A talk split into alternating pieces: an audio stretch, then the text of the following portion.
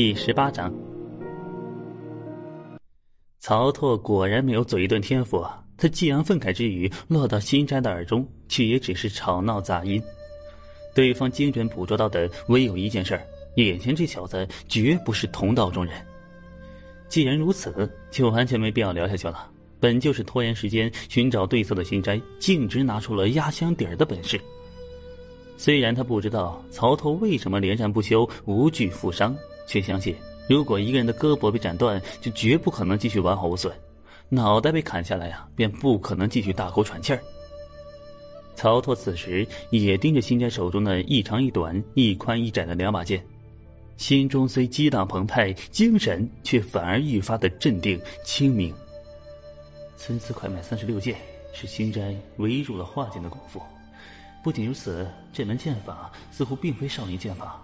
如果不是我有鉴定书啊，可以直接获得他的数据，只怕难免会出现疏漏。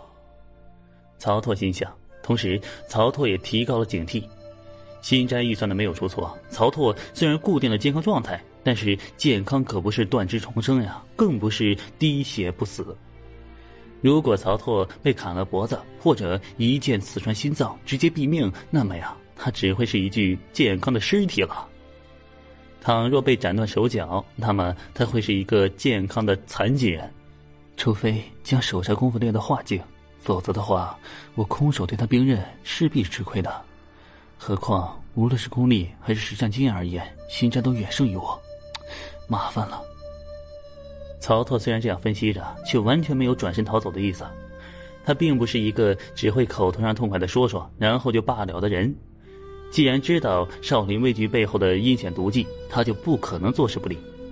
无论是否挡得住这波阴谋，他都势在必行。至于为什么，世上哪有那么多为什么？庸碌者才会不停问为什么。以己之长攻敌之短，我要活用鸟毒术、半成形踢云纵、龙鹏翻腾等轻身体纵、灵巧飞速之术，辅以吞云手与心斋周旋。心斋年老体衰。便是内力再强，也无法强撑。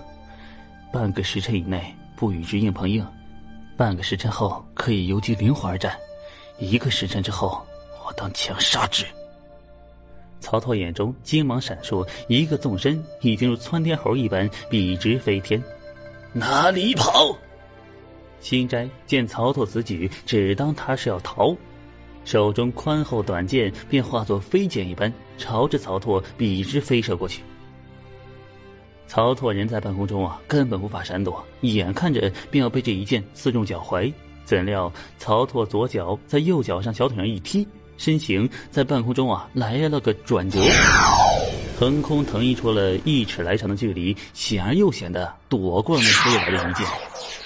虽然躲过了，上冲的力量却大减，速度稍减，笔直冲天的冲天之势便被中断，开始下落。曹拓右脚趁机踩在左脚脚面上，半空中高速转身，身形再次拔高数尺。就这样，左右脚相互踩踏，接连五次后，曹拓竟飞得如浮云般高，双臂展开，又如大鹏鸟似的划空飞翔。连绵不断、浑厚且回溯速度极快的九阳真气，是曹拓能这般操作的基础。眼看呀，曹拓上演的如此好戏就要展翅高飞。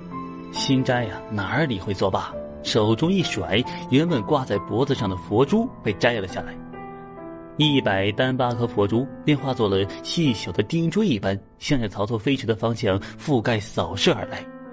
定珠降魔无上神功，少林七十二绝技里唯一的暗器手法，同时也是范围性攻击手段，多为少林高僧群战时脱困所用。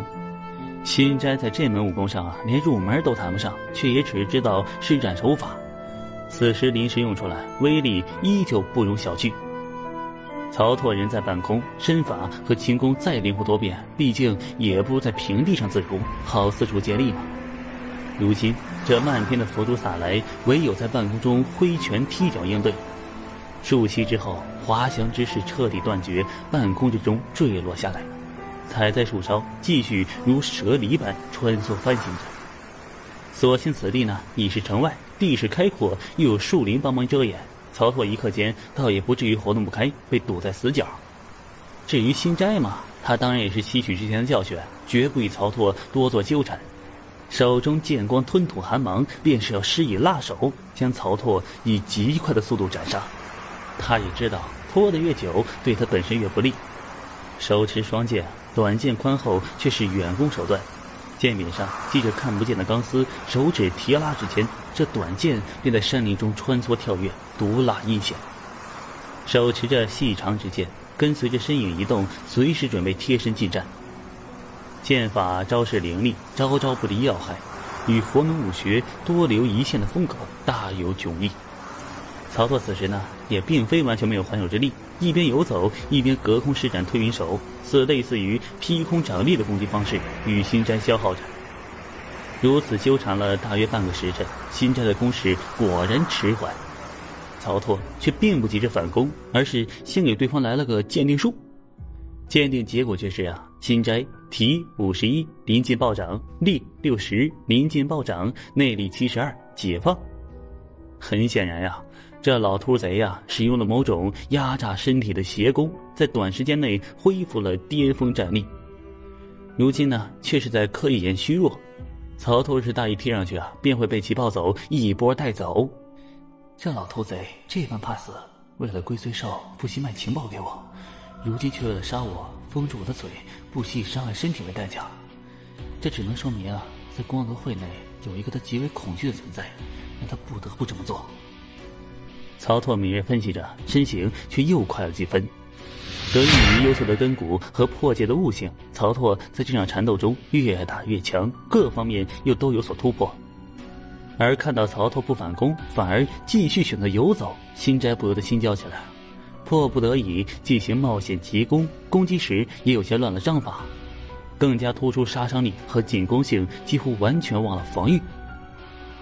有了机会，曹拓明日察觉到了心斋的变化，也不客气，漫山遍野随处可见的树枝木石都是他的暗器，即便是没有用，也朝着心斋不断招呼着。心斋虽觉得心烦呀，却还是随手劈砍。仅仅是激荡起来的气劲，就足以将这些威胁力普普通通的暗器纷纷荡开。此时的心斋已然忘了什么叫做明修栈道，暗度陈仓。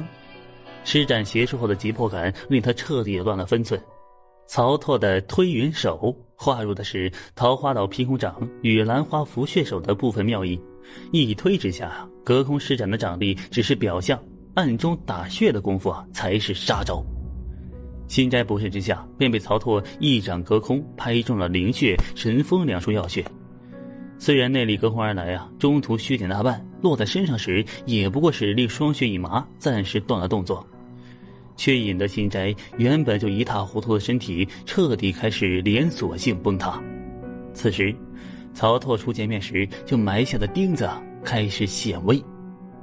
丹田气海之内，雪山消融，冰川融化，心宅损失的那部分内力开始携带着被压下的病灶暗伤，在其体内齐齐爆发。接连炸响，心宅身上炸出了一个又一个的淋漓血洞。前一秒啊，还强势进攻的老和尚，此时面色惨白，仰头栽倒，眼瞅着便只是出气儿，没有了入气。